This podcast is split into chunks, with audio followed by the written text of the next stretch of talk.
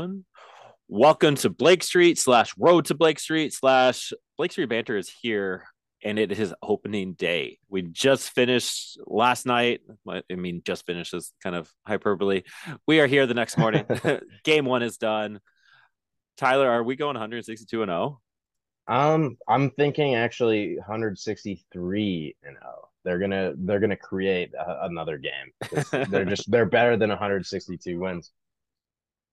I, I, can do that. I will b- jump on board. I mean, if we get Cron dongs, Montero dongs, we get Germán going what six plus solid innings. Yeah, like the Rockies are here, baby. I mean, yeah, I don't I don't want to get too excited, but at the same time, I'm definitely on the optimistic side. And I mean, there's a there's a lot of things that can go well, and that last night, I mean, it's just one one little spoonful, but it was all all good. You know, there are a couple things that weren't great, but really saw one of the better Rockies games that I've seen in a couple of years, at least a year. So that was that was pretty pretty fantastic. Great way to start the year, and we'll, we'll get into that a little bit more. Yeah. So let's get some of the housekeeping stuff out of the way. We had what giveaway season has been upon us. We have a winner for the taco shirt. That was a great idea, Tyler. Um, who was the first arm barn arm out of the barn last night? Um, and there's only one person out of about 20, 30, 40 um, picks predictions that got it right. So uh, take a hinge, take a hike. He has a cool name, but it's spelled like a different yeah. way. Um, so I'm assuming that's how he said it. So I don't know if you're a listener, but if you are, check your DMs. We'll get that sent over to you. So we have a tacos out. The sticker giveaway is back. Um, simply tell us who your favorite minor leaguer is. I'll put that in the description, that tweet, so you can go find that there. And then um, the Adam McKillican card. And I want you guys to go listen to that banter session and retweet that so the bots don't get it. There's like all the retweets. Some of the retweets have been just bots and they're not going to win. So go get yourself an Adam McKillican card. Who I don't know if you got a chance to listen, Tyler, but his story is absolutely insane. I can't get over it. Like any sense of adversity he has gone through in only one year professional ball, he's gone through it, and it's absolutely insane. Like he's got the mental and his mindset is where it is.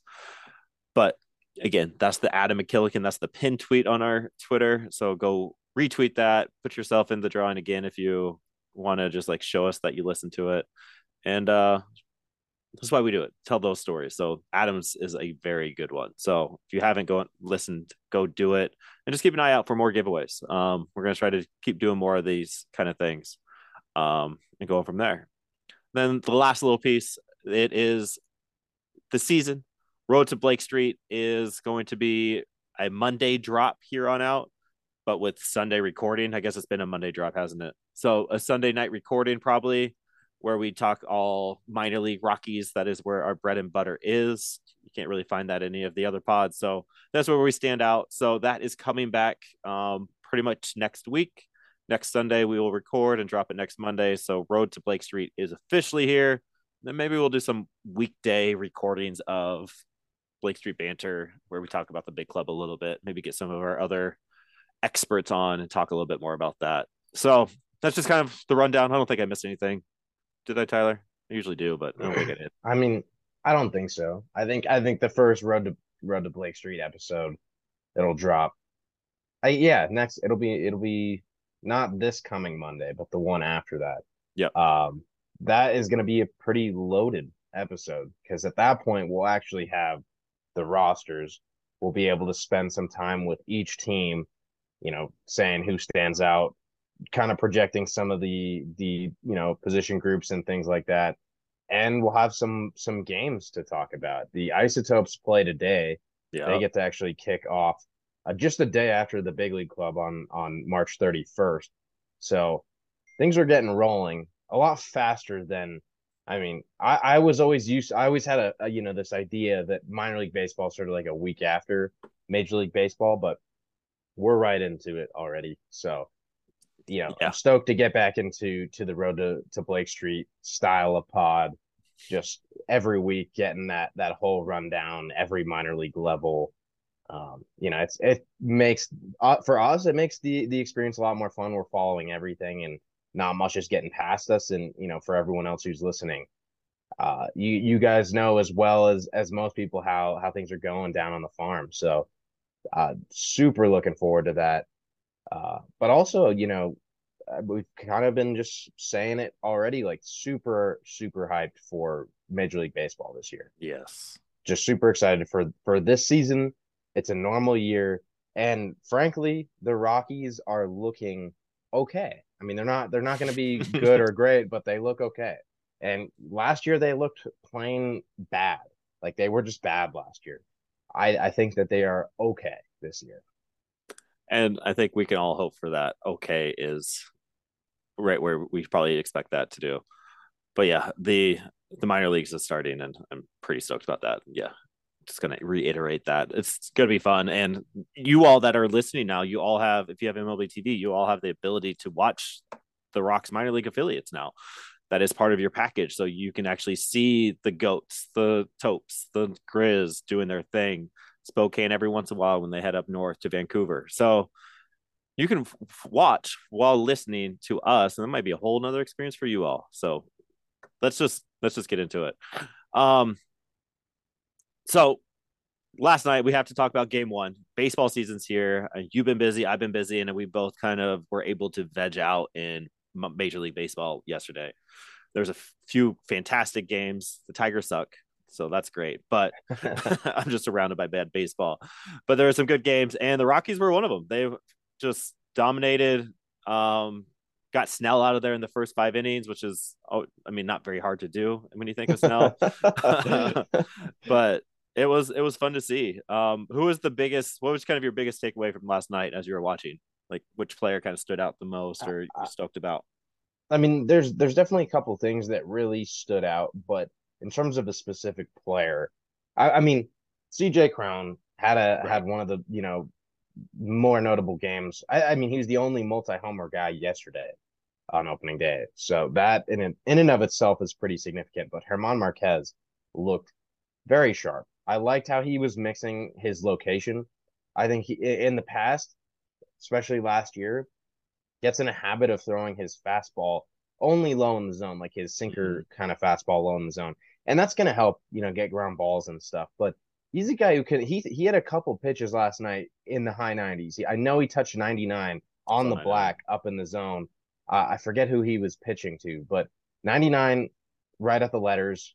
Like that's an unhittable pitch. And he needs to mix in just different locations more. I think he was a little too predictable last season I think they kind of altered the you know the shape and and his arsenal a little too much last year. So if we can get more of the four seam back up in the zone, which we saw a few times, uh, mm-hmm. and also just seemed like the velocity and the command were kind of locked in. Last year, it was any any given day, maybe he's going to be sitting like 94 to 96, um, has okay command, and then some days he'll sit 96 to 98 with bad command. And last night we saw both, and he was really solid. Uh, he didn't walk anyone in six innings. I I don't know how many hits he gave up, but it wasn't many. Only two. Uh, you know, two hits. Wow. I think that's what I saw. Yeah. Two, oh no, five hits, two runs. My bad. Five hits, two runs. Okay, but sense. I mean, hey, that's that's a sub one whip. Uh, he limited damage. Felt like a couple of the you know the hits also were not. They weren't like big hits. They were kind of. I don't want to. I, I hate always saying cheap hits. There's some hits that are cheap though, but uh, you know, it wasn't like he was getting hit hard. Like a lot of balls that dropped were just kind of like floaters. So he looked fantastic. And I think he's maybe the biggest X factor for the Rockies this yep. year to go from a guy last year who was, you know, fighting to have his ERA below five to a guy that we know can have like a an ERA in the threes. And if that's where he's at and he's back to like that top 30 starter in baseball form, he can make a huge impact on the Rockies uh, you know, and and have them win like 75% of his starts. That's a lot of games. You know, if he starts 30 games this year, you're looking at them winning like 23, 22, 23 of those games. That would be a, a really big boost to to the Rockies. And you know, it's not out of the question if he's if he's pitching like Germán of old. So really, really stoked about that. I think there's a lot that lies on Marquez's and Freeland's shoulders for this to be a 70 plus win team. They need to at least get 15, 20 wins, I think, or at least keep the team in those, uh, close enough games where they can do that. Uh, a lot rides on theirs, especially when you look at three, four, five. Like Feltner's got it, but still figuring it out. Ureña's Ureña, so every other one's gonna be good and bad. And then Gomber, same kind of deal. So and the pitching depth, it's not deep, so we do have to worry about that, and we'll probably get into that later. Um, my big takeaway was the Monty bomb. Like it was fun to see that. Waking up to that, I did not make it. East time Eastern time zone sucks. Um, like he struggled. He had three strikeouts, I think, in yeah. his first three appearances. It wasn't looking good. Then I woke up to a Monty bomb and was like, all right, this is sweet. So he has a 400 average with three strikeouts. So he went two for five with the dong, and I don't know if I don't know if we're okay with that. I don't. It is what it is. But if he can rake, I know his defense was a little sus. Here's a few. was I think it was the fourth or fifth inning. I was listening to it, trying to fall asleep, where there's two balls hit his way, and it both sounded like he could have got them if he was just a little bit quicker off the read, just a slightly slightly quicker read on it, he could have had them but missed them. So I think that's something we're gonna I'm gonna kind of watch as we go forward. Like the Monty defense is been sus, it's been a concern. He made good strides, but like what kind of strides does he make through the season as we go forward? Like kind of taking hits away rather than doing the routines. So I was really stoked about Montero. And uh hitting Harold, y'all. He went one for five. So he, he, he is going. Yeah. He is he going. had a I will say because uh, you know we are we are fans of Hitting Harold here. It, he it, it, was I mean it's one game, but it it looked rough. There were a lot of plate appearances where he did not look comfortable or get off a comfortable swing. No, and you know I, it's sad because he he but he's on a short leash. Like guys like that are not you know going to be fed playing time. If he plays like that throughout the week, once Jurickson Profar is back, I mean Harold Castro is in a is in a pickle. So I would love to see him just hit and and you know be a guy who can be that solid lefty bat off the bench to just you know you toss into a into a lineup at second base or uh you know left field and he can pick up a, a hit or two. Yeah, he did get his hit, but uh, you know at what cost? right, exactly. Uh, I, was, I was thinking maybe we could get you know Alan Trejo's been playing the outfield a little bit. Let's let's get him in left field. Uh, but definitely want to give Harold a little bit of, of time. Got to give that nod. Just yeah. not the most encouraging first game uh, for the for a guy who's supposed to just be a good hitter. He didn't look like a great hitter. So yeah, we'll see. Uh, yeah, and he's only out there because the seven million dollar man is not with the team. um, I put it out there. Is there a weirder story that's going to happen to the Rockies than the Jurickson Profar story? And before I let you go, I did do some research. I I was I typed in Twitter jerks and I typed in Profar visa problems, and he had the same problem in 2021 where he wasn't with the team at the beginning of the year because of visa problems or whatever. So I don't know if the Rockies should have done some research on that or if they're not too concerned about it. But I, I think if you're paying seven million dollars for somebody to pay play as much of 162 as you possibly can, I think they should be there for game one. And if you're not, like something should be changed. I don't know, but that is just wild. He is in the states. He is. He took what twelve, I think twelve or thirteen at bats in the minor league game as extended spring training the other day. Um, but he's just not in San Diego. Um, it's weird, right? I, I mean, yeah, I think, I think I remember seeing that some guys with the Rockies had, you know, to deal with visa stuff. I imagine a lot of players have to deal with visa stuff year to year, but to sign a guy late in spring training who played in the World Baseball Classic but can't make it to opening day. It just it's kind of weird like the timing doesn't make a whole lot of sense. Like why would you not sign him earlier and be like, "Hey, we need that visa set up right. so that you can be here on March 30th." But at the end of the day, too, he did play in the World Baseball Classic, which, which kind of you know threw a wrench into things a little bit maybe he didn't have time to to really do the visa stuff, but you know, he, he's a guy I want to see out there because last year he was a really good hitter. Like he was walking a ton and making a good amount of contact, hit I you know double digit homers. So he's he's a, like an underrated guy in that lineup. I mean, he could easily finish the season with like the second or third best WRC plus or you know OPS on the team. Like he's very capable of that because he's going to get on base consistently. And you know, you'll get last year's Rockies team; they didn't have a single guy who played most of the season. Actually, I think CJ Cron might have had a hundred WRC plus on the dot, which is basically like league average. They had hit, they it was Cron and nobody else. So I think Profar, uh, you know, he was like 115 last year. He could definitely be one of the top hitters on the team. Uh, so let's let's get this this show on the road. Uh, yeah. Hopefully he's able to play. I think they go to LA next for two games, so hopefully he's able to meet them in in Los Angeles.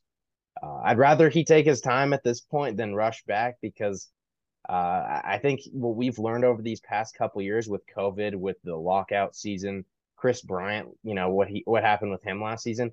Having just like a good buildup is really really important. So yep. I I want Profar to take his time above all else, but I need him in the lineup as soon yeah. as possible. Yeah, if we're paying that, then he definitely needs to be there. So hopefully we keeping something about that.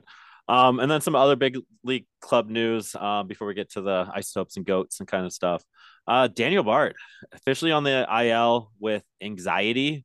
Um, pretty and crazy. I didn't think too much of it when the WBC hit Altuve and just didn't look right. I just I chalked it up to just wasn't ready, spring training, that kind of stuff. But it's been about two weeks, I think, three weeks since that moment, and he still just doesn't feel right. So he's taken himself out, going um talking to some people, and he's officially handling his business when it comes to anxiety. I just think this is huge. Like two years ago, we would not have seen any player doing this let alone five, ten years ago. So the fact that he's taken time out, mental health is super important. Like I see it constantly in my daytime job. And so like seeing adults take ownership with that and knowing like where their priorities kind of lie, it's it's kind of refreshing. I kind of like it. Um it's just it kind of sucks. Like, right? It was like the day of opening day, but at the same time, you got to do it when you got to do it when you feel like you have to do it. So mad props to the courage that Daniel Bard showed right there. I mean, yeah, because a lot of people, you know, don't do not understand that kind of situation. And I, I saw a few tweets, you know, got a couple texts from from friends that are like, "Wait, what? What is he doing?" Mm-hmm. Um, and uh, you know, I I just kind of did, acted like I didn't see him because this is a guy who, who he he was out of baseball for like seven years, yeah, because of these exact issues. So for him, it's very serious. We've seen a lot of guys deal with this stuff. It's not like it's a Daniel Bard problem. Like pitching, especially, is just so hard with all the mechanical, basically the mechanical perfections that you need, mm-hmm. um, just to be, you know, there. Let alone succeed. There's so much that goes into pitching. I mean, there's a lot that goes into hitting too, but pitching, I think, is even more uh, tedious because of you know the the body motions uh, and how precise you have to be. So it, it, just you know there's a there's a lot in my mind. It's like uh, almost too trafficked to know exactly what to say. It's just really unfortunate because he's at an age where you know there's there's not so much leeway and i don't mean that in like the rockies can't wait around for him i mean you know you are at this age where things might not pick back up Right. And that's just what I'm most scared for. And I'm not scared for the Rockies' sake. I'm scared, you know, for his sake. I'd love to see him play baseball for another year or two because he saved himself again those seven years. His arm has bullets left. We've seen that. I mean, the guy is 38 hitting 100 with with ease. So he has that a, a younger arm than his age, but you know, at the end of the day, just the clock is always running, and if he's not able to come back this year, I, I you just I don't know what what happens next. Uh, just hoping for the best with him. You know, this is serious stuff. So right, and again, always... it's for his sake. It's not for the not for the team. You know, he right. can he can stay away as long as as he needs to. Just I I want him to be able to pitch again, regardless of who or where it's you know where it's at. Yeah, absolutely. And I think that's what we're putting out there. He's a person first, a very courageous person, and that anxiety stuff on the field definitely trickles outside of the on on field stuff. And he has a family, he has two young kids that he has to take care for, be that husband for his wife. Like he's got a lot of other stuff that he comes with it, and I just I'm just very I'm very proud of him and taking the courage to do that. Like just knowing how much that takes to take that leap. So not sure when he'll be back. I mean, this thing it could be back in a week, it could be back in a month. Sometimes sometimes it just takes a little bit longer uh, for people to go through it. I mean, if we're going to take any good vibes out of this, he's gone through this before. He kind of knows yeah. what to do to get out of it, and so and he has the right people to reach out for. So like, hopefully, we see him back on the mound doing the light show at Coors real real soon. Um, but until then, I gotta assume Justin Lawrence is the closer until he's back, right? I I mean, I, I think so. Like we didn't we didn't get to talk about this with the the opening day win. I mean, he struck out Manny Machado, Xander Bogaerts, and Jake Cronenworth. Yeah. You know, just the, and it, they struck out the side. Those three. That is something that I think very few pitchers could do. Very few pitchers, you know, would do. I, I think if those three are due up in an inning, that might be the only time it ever happens in a season that those three all strike out. Yeah. So it, insane stuff. It for him the big thing is he needs to locate a few pitches every at bat. You know, his stuff even when he doesn't locate is going to is going to get him some some wins. He was locating last night. Every pitch was competitive. Um that was huge. You know, he's realized he doesn't need to chug 100. He's he's throwing 96 with the sinker and then like, you know, mid high 80s with the slider and it could be dominant. So I, I think he's probably going to get most of those those ninth inning opportunities, but at the same time, they have Dinelson Lamet, Pierce Johnson. I think they're probably there's probably going to be like three or four guys who have a save by the end of the season. But Justin Lawrence might be climbing that ladder really, really fast. Yeah, you gotta you gotta assume that he's gonna be the first to ten double digit uh saves. Yeah. Put that out there just for fun. Yeah, like you just said, his um his sinker was averaging 90, 96 last night, 95 last night, and his slider was going 85 last night, according to Baseball Savant. So not the 101 that we saw eh, in his debut a few years ago. So Justin Lawrence is learning to pitch, and his stuff, his like stuff has like later movement now. It seems to be better developed. Like watching that fast that sinker thing, like it had that late movement, which it seemed a lot flatter when I last year. So definitely developing that pitch as we go forward. Um, and then some big news. I guess this is kind of an inch, easy way into our road to Blake Street part of this. Um, Connor Seabold over Gavin Hollowell, and I think it was Trejo over Toglia. Those were the final two spots. And Ty Blach is on on the the 26 man roster. How do we feel? Let's just do the Connor versus Hollowell, Toglia versus Trejo. Um, let's start with the pitchers first. I mean, I think Seabold probably should be on the roster with his his ability to start. There's versatility there. Uh, he could start if a starter at this opening week gets kind of roughed up early. He can give you two or three innings. I mean, I, he's not stretched out to go like six, but he could give you three innings, and that's something that I mean, maybe Ty Blach could do that, but otherwise, right? Like they don't have that that guy to do that. So his role is kind of unique to him, and and that's something that I, I I think everyone values a little bit. Even though I think Hollowell has what it takes to be, you know, just like just like Justin Lawrence, like he could be a lot yeah. like him in terms of the the quality of stuff, you know, the imposing frame on the mound. You know, and my thing is, I I I was like one of the first Jake Bird supporters, um, and and you know, big Jake Bird supporter, but that he was brought up before Hollowell was just, I mean, it didn't really make sense. They sent Jake Bird down first. Yeah. They said, okay, Jake, you're not making the the opening day roster, um, at least as things stand. And Gavin Hollowell, he made it a couple more days, maybe another week, and then he was sent down, which to me that should have indicated Hollowell's the next guy up. And he's much he's kind of similar to Daniel Bard in terms of the quality of stuff.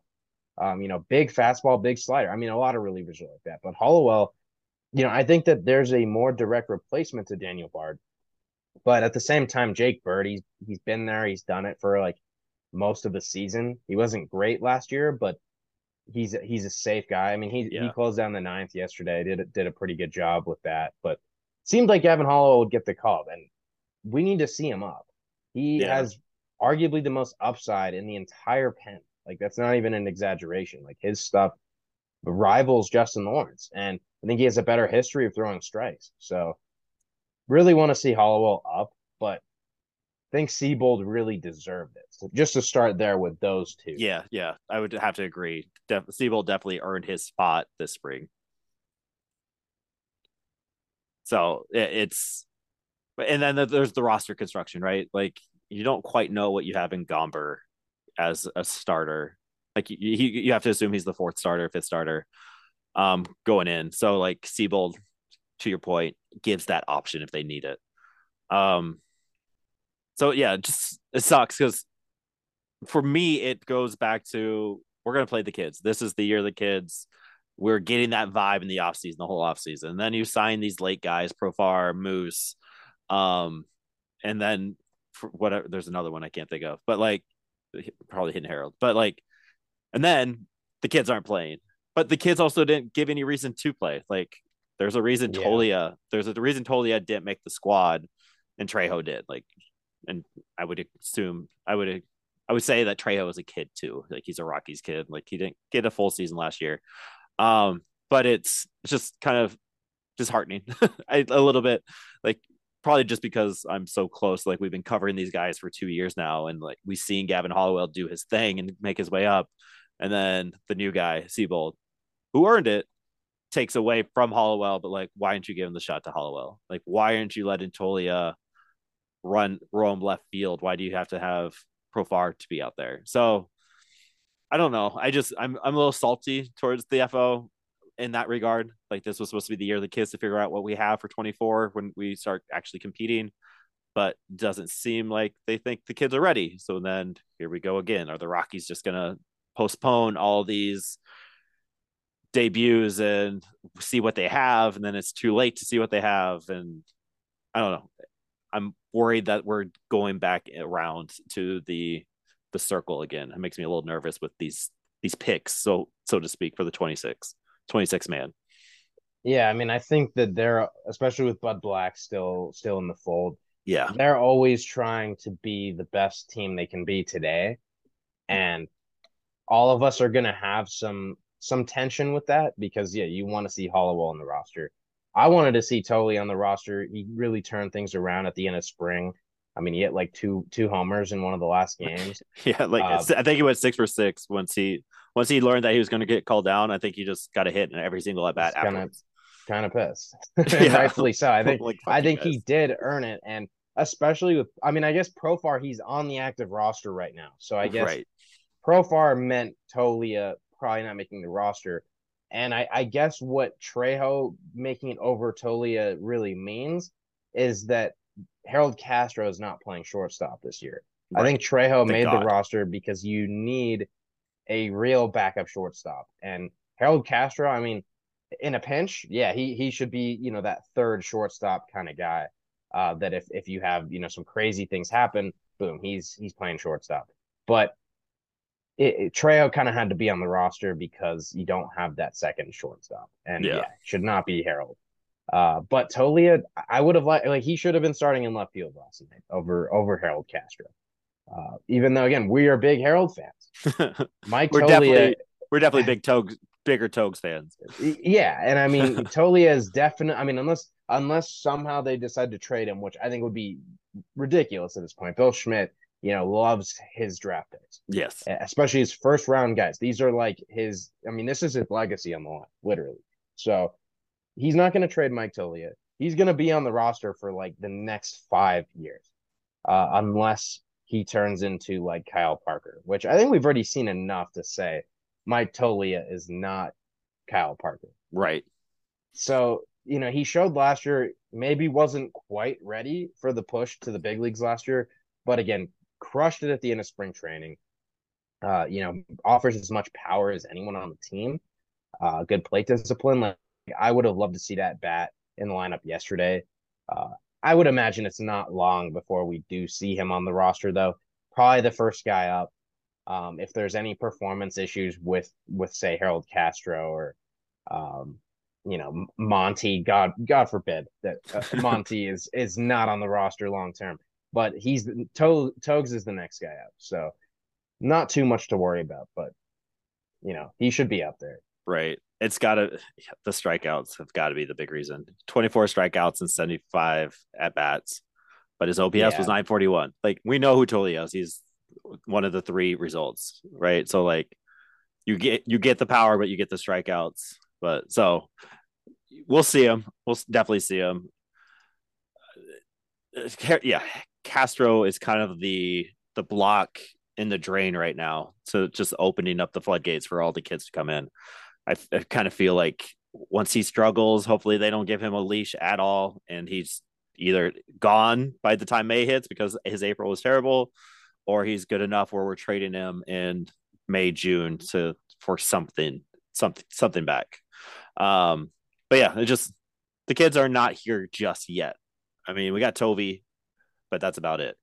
Um, and then the, some kids are leaving. Some um, I think I want to dive into this. I did it in my little blog the other day, but first we'll talk about Zeuch. Um, TJ Zeuch is gone. He went to the Phillies for a player to be named later. Not a big move. Zeuch came on a minor league deal. Phillies hit had some injuries hit late spring training, so they needed some arm arm um what depth, and so Zeuch is over there. I'm not sure who how that whole player to be named later works, but we should see something or cash soon in that. But the big one, the one that we can dive into, um, Tony Locey is gone. He has been traded, one of the five in the Nolan trade. I hate bringing up the Nolan trade. It's been two years, so we should be past it by now. But like, you still have to kind of look at how these guys. We got Monty, we got Gomber, and Locey was kind of the next in line because with Gil being picked up in the MLB Rule Five, and um, Sommers is still in the minors with us. But Tony Locey is gone. Two-time Player of the Week last year. Was terrible in Hartford though. Uh, just never found his command.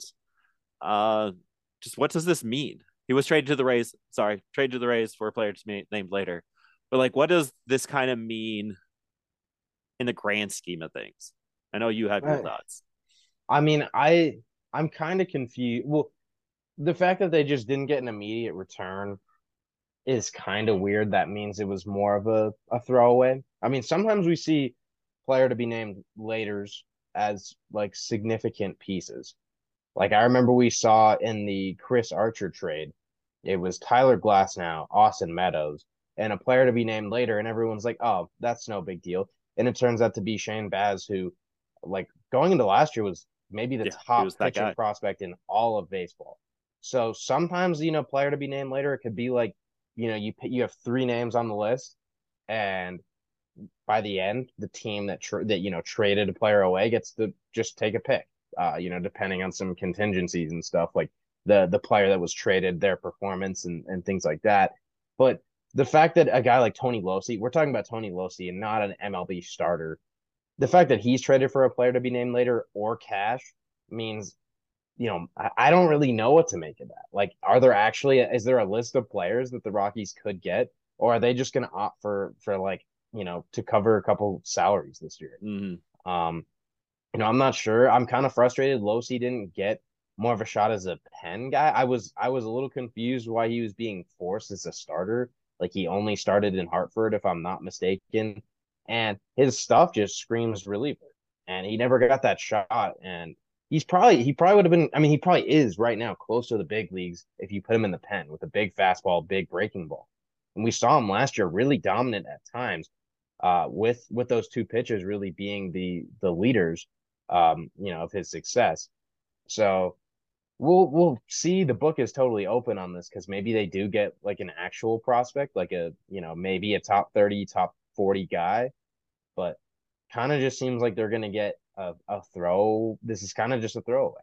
And, you know, with it being the Nolan trade, we won't get, you know, into this really, but he was the, the third most valuable piece in that trade.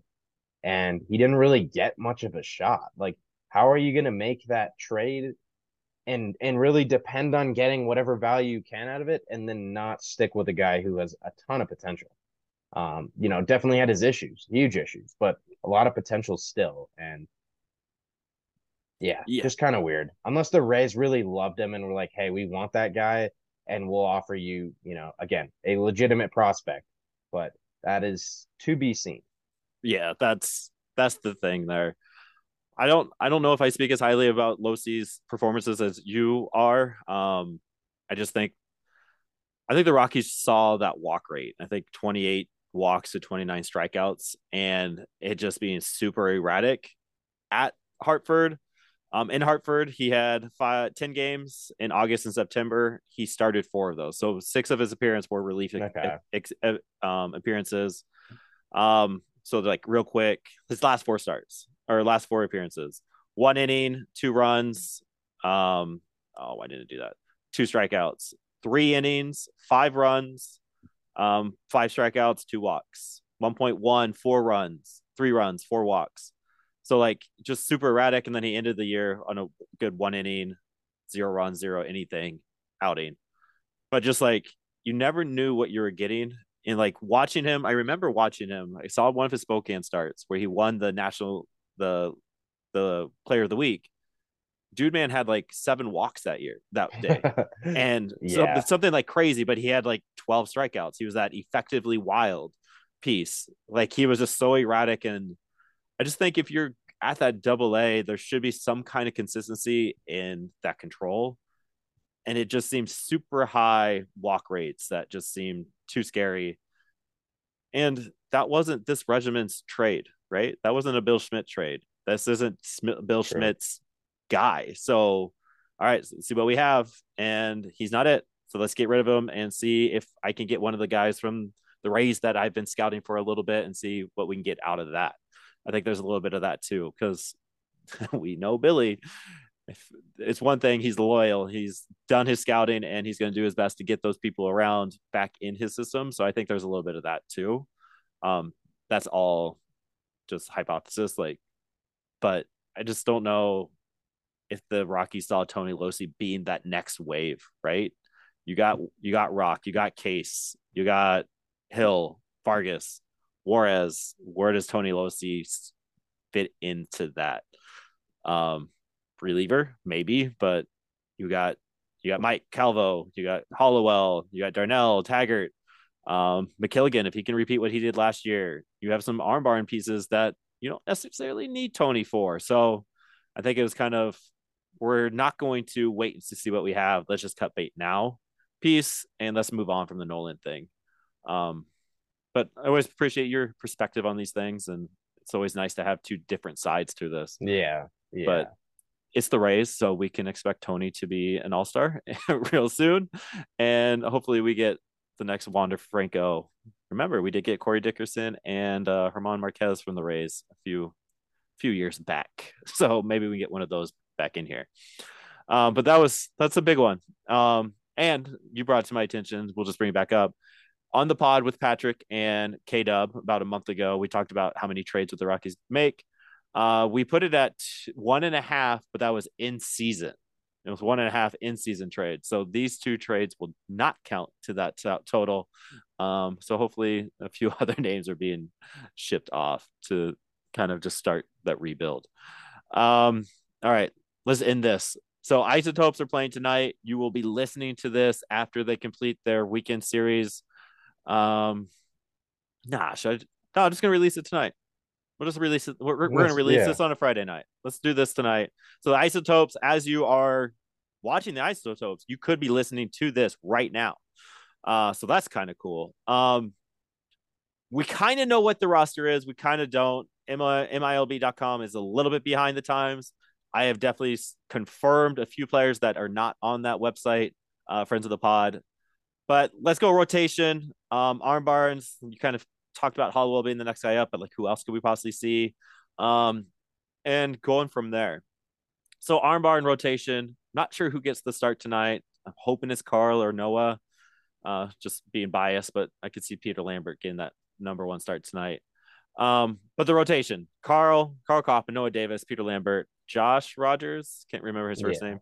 Yeah. And then maybe Helcris Olivarez, uh, who's coming back from TJ being out all season. Not sure where he's there. I also don't know where Chris McMahon's going. I would imagine he would be a double A, triple A guy. Uh, Nick Bush could be possibly here. I don't see his name on that list though. Um, so imagine he's at double A, but at least four for sure. Uh, what do we take from this this rotation, and how does that possibly help the Rockies in 2023? Well, I think we get. I, I think there has to be. We were talking about this before we started recording. It's tough to know, yeah, what's finalized here and what's not. I, I would think there's got to be another starter in the mix because MILB yeah. plays six games straight and then an off day on Sunday. So more often than not, you see teams have a six man rotation. And you know, like you just recap, they've got four guys who are like, yeah, those are the starters. And then you've got Olivarez, who probably I, I just have a hard time seeing that he would just jump to AAA to start. He didn't even make it starts in double like he hasn't played in double A yet. Yeah. So that seems really ambitious. There's not a fifth guy who stands out as a as a starter. I mean, there's former starters here, but I don't think that guys are going to go from the bullpen to the AAA rotation. That just doesn't work out. So there's got to be someone else in the mix. You know, we I would I would hope for Nick Bush. I think he he more than earned that last year. He was really, really good yes, and really, really consistent. So ball is well with him. He should be in AAA, but we'll see. I mean, this this roster absolutely will be final. Like we'll know what the roster is later.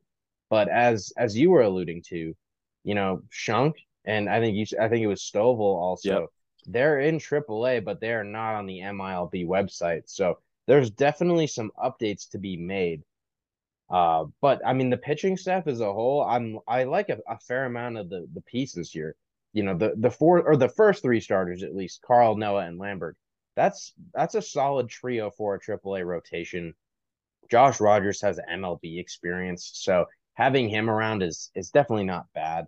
And there's almost too many guys in the bullpen. I would almost think that some so one of these guys goes down to Double A so that they can get more opportunities. You know, there's Phillips Valdez, Riley Pint, who's probably not quite healthy yet. Uh, we've got PJ Poulin, Nick Mears, Eli Lingos, and Nick Kuzia, who those two were the the Rule Five minor league, the minor league Rule Five draft picks. Both, you know, have have some some talent. Uh, I would think one of them could be a candidate to go to Double A. Uh, you've got Matt Koch, Gavin Hollowell, Matt Carasiti, Blair Calvo, Logan Allen, Fernando Abad, uh, Nick Kennedy, and Reagan Todd. I don't I don't think I missed any of these guys. Um, mm. uh, Tommy Doyle's on the roster as well, and and Will Gaddis. Those are two former top picks for the Rockies, or high picks, I should say. Uh, there's a lot of talent in the bullpen. That's kind of reassuring that at some point in the year, there's going to be a need in the pen. A guy or two is going to get injured at the MLB level, and you're going to have a, a, like a dozen guys pretty much who are going to be competing against each other all season and the the guy at the top is going to be worthy of a of a shot in in in the big league pen. So that could be Phillips Valdez, who's you know looked somewhat close to making the team. Nick Mears is on the forty man roster. He's got great stuff. Of course, Hollowell. He's he's probably is the first guy up, but you know I just and going back to Hollowell a little bit, I don't love him being in the AAA gauntlet. It almost seems like a way for him to be set back.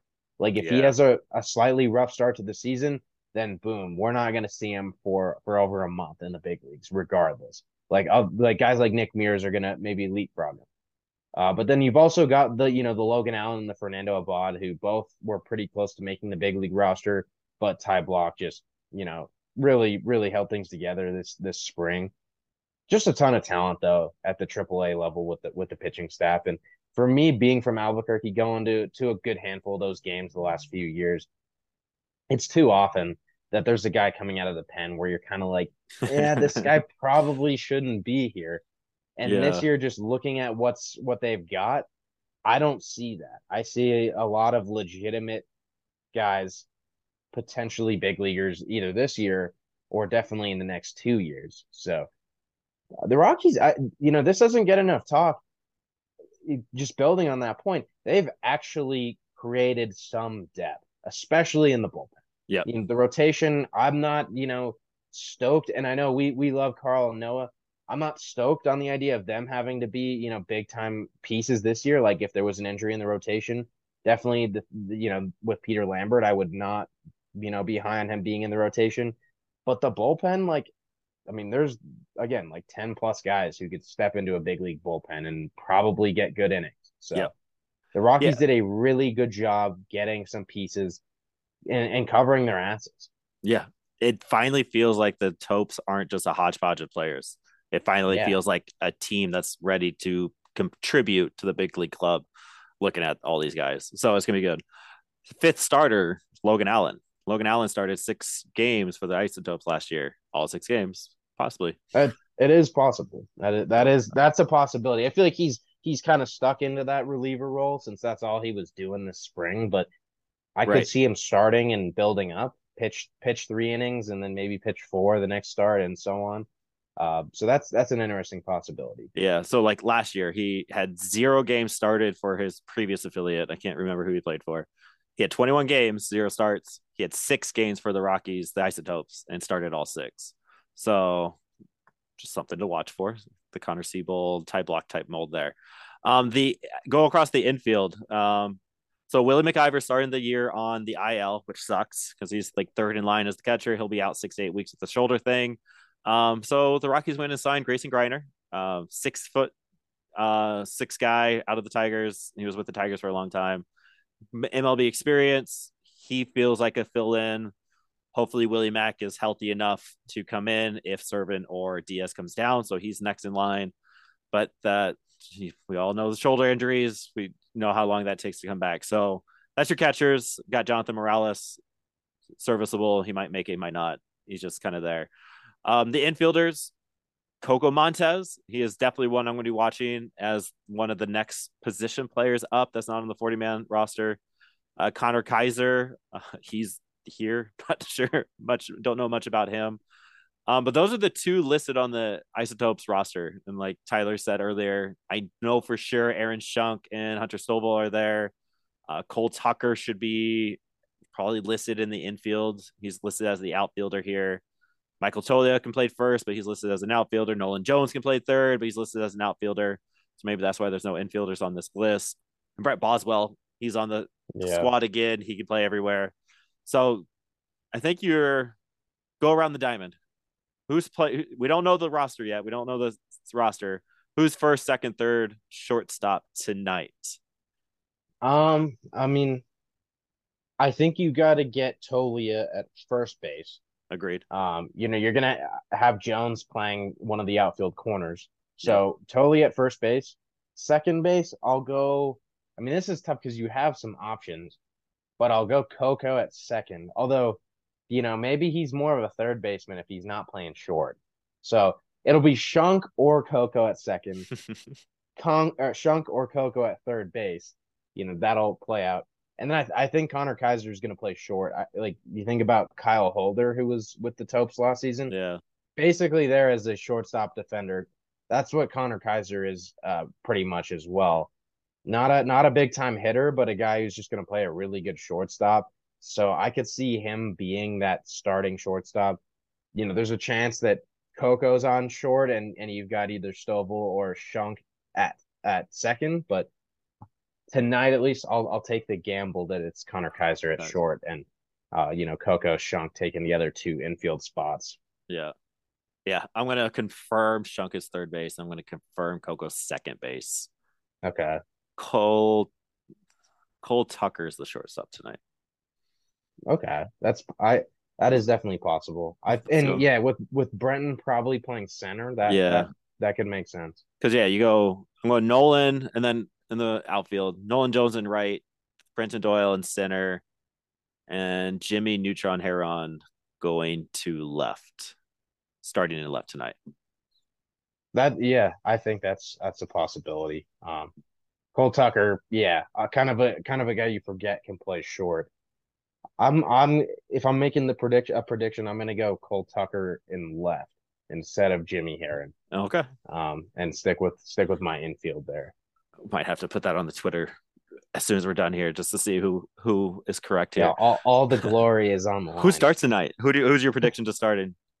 Uh, I'll, I'll, I think you might have mentioned this earlier, unless I'm just, you know, creating memories. Uh, Peter Lambert, I, I feel like we'll get that nod. You're thinking, yeah. Um, just the experience that he has. Uh, I, I think he kind of made a, a push for the big league roster. I don't think, Think he so, really too. was too close, but he was in the running. So he seems like the most logical guy, but Karl seems like second in line just with with a solid spring that he put together. So I'll go Lambert, but I think Karl's one B.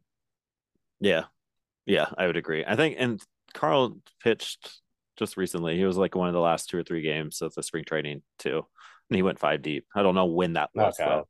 So I would, uh, yeah, I think Peter's starting tonight too. So we'll put that on our personal Twitter and retweet that with the BSB account. Just a something to follow here because the Isotopes play tonight at eight o'clock Eastern. So not sure how this works with the new MLB TV. Is supposedly you're just be able to click a button, it should drop down, you can watch it. Um, so I'm very interested to see how that works. Uh, got to figure out how to get that on the big screen. Um, so hopefully I can figure that out. Um, let's postpone the yard goats conversation to next week when we know more about it. I'm really stoked yeah. for that team. Like there are some studs that are going to be on that team that they're definitely going to get my attention again. Um, but let's do our breakouts. So last year we did it. I can't remember who I picked, but I know I was right. um, I know one of them. One of them was Sean Bouchard last year. Bouchard was, yeah, that is right. Bouchard was one of them. I don't know. And I, yeah, I don't remember was. mine. I don't remember mine. I only remember Bouchard because that one turned out very well for you. So um, if Mike is listening, Mike, when you're listening to this, write this down, put this in a, a graphic for the TikTok or the Instagram or something. We need need you to keep us uh, accountable here. We and I can probably I no, I don't know. No, no, because then I have to. It's out there somewhere. We'll it's somewhere out there. If somebody, It'll if be found, if a listener of the pod is able to go out there, all right, you get yours. You go go with your pitcher first, and then hitter. Uh, because I have right. to think about my breakout. I'm thinking. I, I mean, I don't think he broke out last year. He had a good year, but McCade Brown pitched for Fresno last season. Really good strikeout and walk numbers. He he has really good stuff. Uh, uh, I just think he's going to go to Spokane where pitchers thrive a lot more, and with his frame, with his deep arsenal, I think he's going to put up some some kind of silly numbers. I'm thinking like you know two five ERA roughly, um, tons of strikeouts, limit the walks. I think he'll have a really, really good year and kind of kind of get himself into that top 100 discussion. Not quite going to be top 100, but I think he will get some consideration and be a top 10 Rockies prospect by the end of the season. McCade Brown slinging. Yeah. He's going to have crazy strikeout numbers up there. Like it's going to be nuts. Like, I mean, we saw it last year with like Zach Veen was one of the top hitters in Spokane and his OPS was like 800. Yeah. So it's rough up there. Yeah, you don't guys are not hitting up there. So I think McCade Brown, it just that's going to be best pitching numbers in the system. Yeah. Uh, tons of fun. Yeah. And and we are trying to stay away from Jaden Hill and like Vargas yeah, and like some of those big big names. So just don't yell at us, Penguin, uh, for not picking those guys. we are definitely high on those guys. Um, Penguin's been on one recently, but I see. But, no, there's a lot of there's a lot out there. Penguin just has a, a really sharp nose. I don't know if that's the right way to put it, but just always always getting at stuff. And, you know, sometimes I'm like, hey, Penguin, like shout out to Penguin, and then sometimes I'm like, oh my gosh, Penguin just you know just Penguin here to stir stir it up. I don't know, man. He is he is a character. Uh, definitely know he's not listening, but um, so my pick, I don't know. After I said what I just said, I think this still falls into the breakout prospect possible. Is Case Williams? Yes, my bias is showing, but I really think the Rockies like him, getting that nod to be in the big league camp for a little bit, uh, getting that last outing in Hartford. I mean, we talked about it with Patrick and K Dub. Like he is part of that next wave of starting pitchers coming up. Like he's there just him going from Fresno to Spokane to Hartford last year, getting kind of that that push forward. You don't see that a lot from the Rockies. They did a lot last year, more than recently. I just think he has the stuff to be that guy. Hearing a lot of w- words, a lot of talk about he's a more of a arm barred arm than a starter, which kind of sucks to hear because I think he has the mentality, the mental fortitude to be a starter. Um, going forward. So, however he, whatever he needs to do to make sure that happens for himself would be fantastic.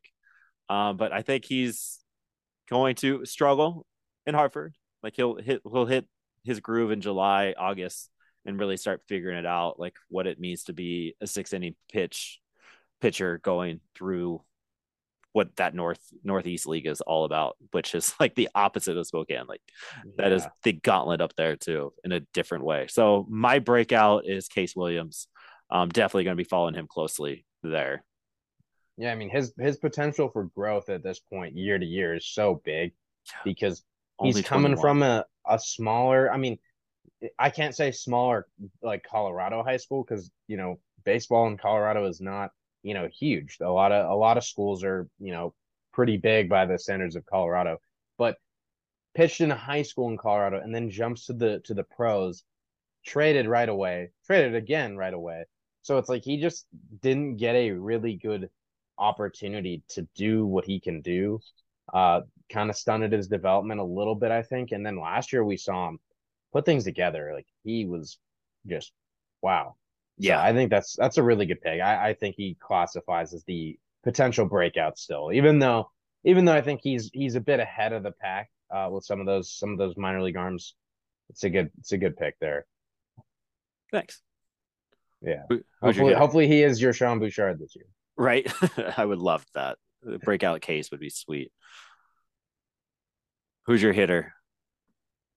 This is this is definitely riding the line. I don't even know if this is the kind of guy who needs to really break out.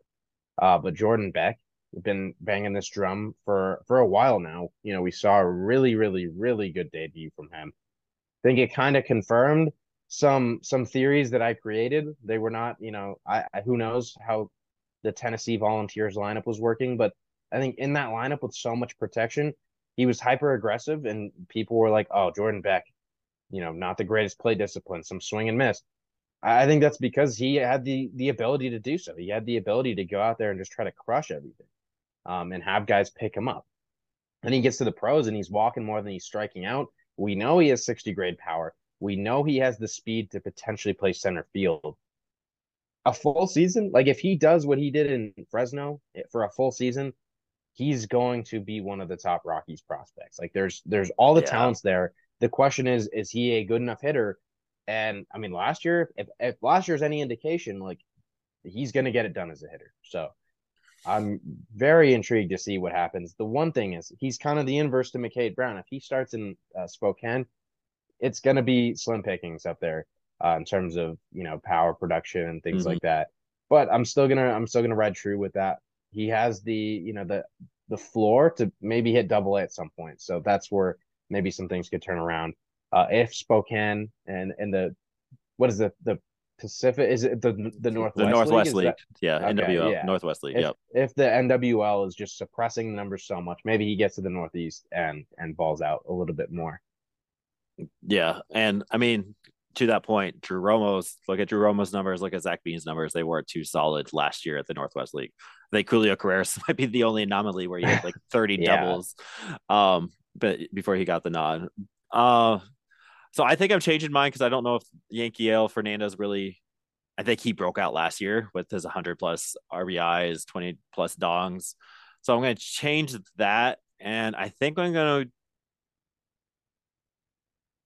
to. I don't know. I you tell me if Grant Lavigne can be a breakout star. Yeah, I I, okay. I actually yeah I actually considered including him because you know watching him in spring I was like hey like I think there's another level to this guy. Yeah. So I mean, again, bias is showing. Grant Lavigne, love that guy, family of pod. But I think he finds his power stroke. I think what he told us that he was working on in the off season, um, go back to December. I think we dropped that one little mini session. Just he's actually using the driveline data, the the, the data analysis analytics piece to kind of figure out what a swing looks like. Um, he's a doubles machine. Home runs haven't quite been there. I think he gets like he's only hit 10 plus home runs once in his four years. So I think this is the year that he, I'm thinking 15 plus home runs, 20 plus uh, doubles still. He just finds that that power stroke this year. Um, let's go 450 or higher slugging uh, in there with that high OBP that he is he struggled at Hartford, a lot of strikeouts, very uncharacteristic of him, but he still walked at a pretty decent rate while he was doing that. And with some some movement, with some changes to that swing, I think this is the year he finally breaks it out. and kind of makes that next step forward to be in line to push Toglia to all right, you're an outfielder, a first baseman. I'm here. It's kind of that next wave there. So Grant Lavigne is my breakout breakout guy. Uh, when I, you know, I think that, and this is, I, I don't want to throw this comp on him, but I think that there's like a a Joey Votto kind of skill set there. Like yeah, he's not going like to be that. Joey Votto, but I think Votto's the kind of guy who throughout his career could have mashed. Like if he wanted to, he could have consistently hit like 40 home runs, but instead he wanted to get on base at like a 430, 450 clip, somewhere in that range. I, I think that Lavigne has a chance to be a Joey Votto light, and and that could be like a 400 OBP kind of guy. So that is just really an intriguing idea because for a first baseman, all you really want is a guy who, in some way, is just contributing a ton offensively. And if he's a guy who could get on base around a 400 rate, like yeah. you're looking at a, a solution. So yeah, there's I, there's like a lot that. of excitement for me with him. Yeah, I like that. Yeah, Joey Votto looking at now only hit oh three times has hit over 30 home runs three times, 29 twice, but his OBP 400, 412 career over 16 years, um OBP. So I like that comp. Nobody's mad if they have a Joey Votto at first base. You know, yeah. you kind of you want your first base to be that power guy, the Chrome Zone type player. But if you can get on base at the 400 clip, like you're going to take that wherever you can get it. Um, and then the power at Coors is going to happen. He's going to have 25 plus at doubles at Coors. And like we talked about it, I think a few pods ago, like Coors, it'll help your slugging. It's not a home run park, but it'll help your slug. It's a slugging park. You're going to hit your doubles. You're going to hit your triples at Coors. And that's kind of where the runs are happening there, not the, not the dong. So I like that. I like that uh comparison. Can't say I really ever thought about that. Yeah, I mean that definitely definitely could sound crazy to to the non Grant Lavigne supporters, but and and I'm not advocating for him to be a 400 OBP guy, you know, next year in, in the big leagues, but could see that down the road at some point. Like yeah, he, he's a grinder at the plate. Love that. I love that. All right, if you're listening right now, go ahead and um share this. Go to the app, the the podcast platform you're doing, share it, and then give us your uh your two breakouts. Who's your pitcher? Who's your uh, hitter? I couldn't remember which position I said. Who are your breakout guys for the year? And um, we'll keep track of that. No, we won't. Mike will. Yeah, we no, we we will. If if someone really hits on one, you know, we will definitely remember that. You know, we'll, someone has a Sean Bouchard pick. There we, we will, go. I remember Sean Bouchard. I don't remember my own pick, but I remember that Aaron picked Sean Bouchard. So if there somebody makes something like that, you pick like Brian. I mean, Bryant Betancourt is probably a popular pick for people, but well, yeah. You know, let me just some random. You, you, you, pick Robbie Martin, who was that outfielder drafted in the eighth round a couple years ago. you pick him, and he hits like thirty homers this year. Uh, you know, you'll become a BSB legend. You'll have some legend in, in the BSB lore. So Shoot, I will buy you. We'll, your goal. We will buy you a BSB shirt if you get it correct. Like a, a big time hit. We yeah. yes, yeah. something's gonna happen. You'll if get you a guess Christmas right. present. There you go. Another giveaway. Another giveaway season. It is giveaway season. If you hit on a prospect BSB shirt, you just gotta you gotta tell us. You Gotta tweet it out. Tag us. Let the people know we're around. You know, we've had a pretty good month with our Twitter followers, but it's it's going up. Um that's that. Opening day number two. AAA is here. This will be released. I'm going to release this tonight at 8:05 Eastern. So yeah, listen to it before it. the game. Let's do it. Let's do it. Let's do it. Um, let's go with that. Rockies are going 162 and 0. Cron is hitting 300 home runs. Kris Bryant is here with a million um, hits, and Chuck. Chuck looks good at 36 after last night. And let's continue having fun with the Rockies. Baseball is fun. Don't you dare forget that. And we can be in misery together, but there's always light at the end of the tunnel. As always, go Rocks and the minor league affiliates. Woo! Thank you for watching and listening. Please check out our link tree for more content.